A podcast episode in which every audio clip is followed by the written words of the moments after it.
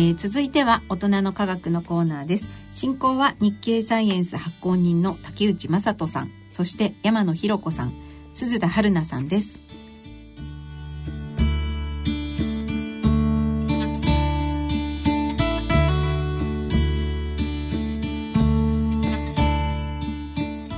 ご機嫌いかがでしょうか？慶應義塾大学大学院理工学研究科鈴田春奈です。ご機嫌いかがでしょうか？東京大学政策ビジョン研究センターの山野博子です。このコーナーでは日経サイエンス発行人の竹内正人さんにご出演いただき科学の話題について解説いただきます。竹内さんよろしくお願いします。よろしくお願いします。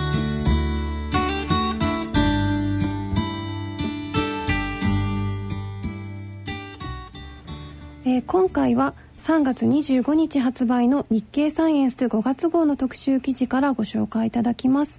えー、今月も前回に引き続き重力波について、えー、特集が組まれています。え前回は速報記事として、え載せられていたんですけれども今回は、えさらにかなり充実した記事となっています。えまず前回のおさらいも兼ねまして、え重力波とはどのようなものなのか教えていただけますか？はい。えー、まあ、非常に大きなニュースでしたので今回まあ特集をさらに組んで詳しくというふうにいたしました、えーとまあ、アメリカのですねカリフォルニア工科大学と、まあ、マサチューセッツ工科大学が中心となってですね推進してきた、まあ、ライゴという、まあ、プロジェクトがあるんですがそこの研究者がですね、えー、どうも昨年の9月にですね、えー、重力波の観測に成功してですねその成果を、まあ、2月に、えー、記者発表してという話なんですけども、まあ、そもそも重力波というのは、まあ、アインシュタインが、えー、100年前に予言していたものなんですけども、まあ、重力の変化がですねこう波のように、まあ、伝わっていくと。そういった現象がまあ理論的に存在するのではないかということなんですけれども、まあ、重力の波がですね起こるぐらいのまあ天体というのは何かということなんですがやはりこうブラックホールですね、もう全てをこう吸い込んでしまうようなね、まあ、そういったあの物天体の周りはまあかなり空間が歪んでいて、そこで大きな変化が起きると、まあ、重力の波になって、まあ、伝わってくるというふうに考えられるんですが今回はですね、えー、観測に成功したのは、まあ、あの太陽の20倍30倍もあるような巨大なブラックホールがですね、うん、2つこうお互いの周りを回っていて、それがあの合体するということで急激にこう空間が歪んでその衝撃がまあ、地球といいますか太陽系の方まで届いたということなんですね。はい、日本でも、え今年神楽が始動するっていうふうに、えー、いろいろニュースになっていると思うんですけれども、はい、そのことについて伺えますか？はいえーと、この重力波というのはですね、はい、まあ、ブラックホールが合体するぐらいのこう衝撃が起きるわけなんですけれどもやはりこう遠くのまあ、にあの地球とか太陽のまでに届くにはですね非常にまあ小さく、まあ、なってしまってなかなか観測するのがですね難しいと。いわゆるこうノイズがですね、まあ、出てしまうと。いわゆる波の形でこう伝わってくるんですけどもそのパターンがまあある意味かき消されてしまうようなね感じになってしまうんでそのいかにノイズをこう減らすかというところに、まあ、アメリカのチームも苦心をしていてですね、えー、感度を向上させるということをやったりノイズを減らすためのコンピューター処理をまあやってきたということなんですね。まあ、実際はこう都会の雑踏で、うん、えー、遠くにあるこう遠くで鳴いてるですね、うん、えー、昆虫の声とかいうのをまあ聞き分けるようなね、まあ、そういった作業がまあ必要だということで、うん、えー、あの非常にそのノイズをいかに減らすということが課題になっているんですが、日本のまあ神楽はですね、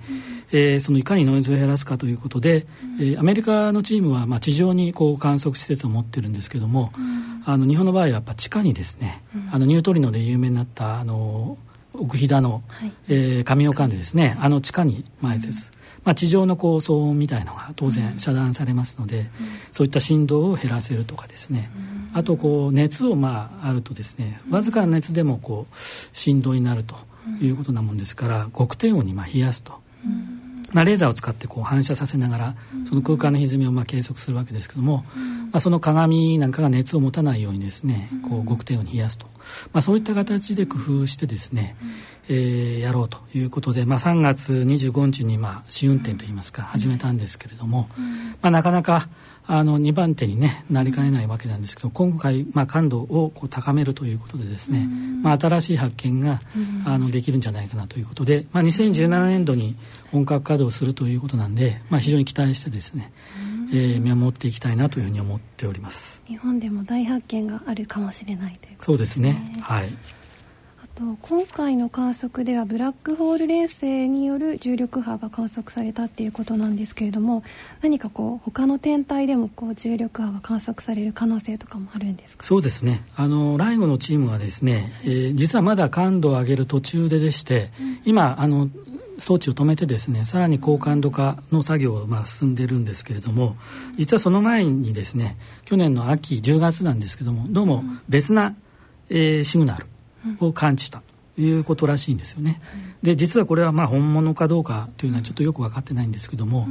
まあ、今後あのブラックホールの連星がこう合体するという以外の天体のシグナルをまあキャッチできるのではないかなというふうに思っております。まあ、その一つがですね、まあ、あの原子重力波という、まあ、原始時代の原子なんですけどもね、あのその重力波を観測できるのではないかなというふうに期待しておるんですけども、まあ、あの宇宙のこう歴史を紐解くとですね、えーまあ、いわゆるビッグバーンによってですね宇宙がまあ誕生したという有名なまあ話があると思うんですが、まあ、その一つにですねインフレーション理論という、まあ、急激にこう空間が広がってきたというようなですね理論を、まあ、日本の東大名誉教授の佐藤勝彦先生えー、をはじめとする、まあ、研究者がまあ提唱して、まあ、有名になってるんですけども、まあ、それをこう事実かどうか検証するということで、まあ、そのこう空間がパーッと広がった時のですね、えー、重力の波がですね、えー、ひょっとしたらこの重力波として観測できるのではないかと。いうことで、まあ、宇宙のブラックホールのこう存在を確認するということだけではなくて、本当に宇宙が最初どうなってこう生まれてきたのかということまでですね、あの観測が可能になるのではないかというふうに期待されております、うん、ありがとうございます、えー、そして今月はもう一つ面白い記事がありますね星新一賞決定という記事があるんですけれども、はい、これについてこれはまあ日本経済新聞社主催ということでですね、はい、あの有名なあの星新一先生のですね名前を冠した文学賞ということなんですけれども、まあ、3月12日にですね表彰式があって私も行ってきたんですけども、まあ、特に私はですねあの記憶というか印象に残ったのがやっぱジュニア部門の方でですね、えーまあ、小学生の方中心に、まあ、応募をこう受け付けているテーマなんですけれども、ね、ちょっと私の内容を読んでみましたけども、ちょっと、まあ、子どもさんがね、書かれた内容とはちょっと思えないようなこうびっくりするようなですね、え内容でオチがですねやっぱりあってですね、はい。うん、ああすごいなというふうにちょっと思った作品がやっぱりこうグランプリとかですね、うん、準グランプリをまあ受賞されていてですね、うん、あの非常にレベルのまあ高いこうあの受賞というか、なったかなというふうに受け止めております、まあ、受賞作はですね日本経済新聞グループのですね電子書籍販売サイトの日経ストアで、まあ、無料配信しているということなので、まあ、ぜひそこをですねあのご覧いただきたいなというふうに思います。そして今回は AI による応募も11編あったというふうに伺いましたそうですね。あのまあ、人工知能というのは何ぞやというのはあるんですけども、あのまあ、ご存知の通り最近のこうニュースでですね、まあ、人工知能を使ってこう将棋であの勝ったとかですね、囲碁で勝ったとか、ね、まあ、いろいろ話題になっていますよね。ですので、まあ、こういった、まあ、人工知能をですね実はこの文学の世界にも応用しようという研究グループが、あの日本にもありましてですね、えー、一応記者会見があってその話も私も聞きに行ったんですけれどもどうしてもチェスチェスとか将棋とか囲碁とかですね、うん、まあ、理理屈でこうなんていうんですかね、うん、こう物事を考えて、うん、まあ、あの進めていくということなんですけれども、まあ、そういう分野だけではなくてこう感性ですね、感性の分野にもですね、まあ、人工知能をあの使えるようにしたいと。いう思いを込めてですね、応募されたんですけども、まあ、公立函館未来大学の松原先生、えー、がまあ会見されていくつか応募作品をですねお話しされていたんですけども、まあ、なかなか ですね、どうもいいところまでいったという話なんですけれども、まあ、最終的にはあの受賞作ということで入選するということはできなかったんですけれども、あのまあ、なかなかいいところまでいったけども非常に課題がやはり多いというようなまあ話でですねまだまだこう研究をこれから進めていく要素というのは非常にまだ課題としてですね、まあ、残っているというような形でお話がありました、ありがとうございます、えー、詳しくは日経サイエンス5月号をご覧ください。えー、さて最後に地号6月号の特集記事についてご紹介いただけますか？はい、えーと、今のところ特集はですね、はい、脳内 GPS という話をちょっと、あのー、紹介したいなというふうに思ってます、はい、2014年にノーベル賞を受賞した、まあ、研究者のご夫妻の原稿なんですけれども、はい、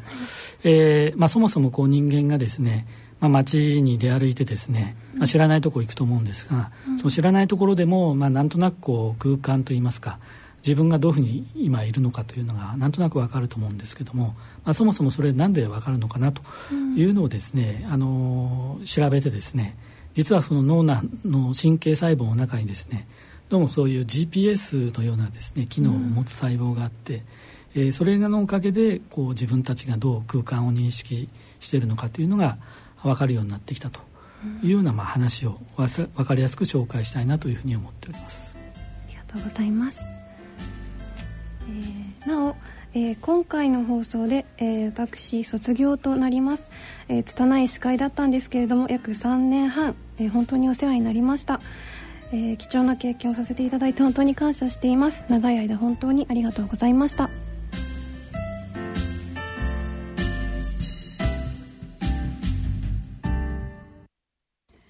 大人の科学のコーナーでした。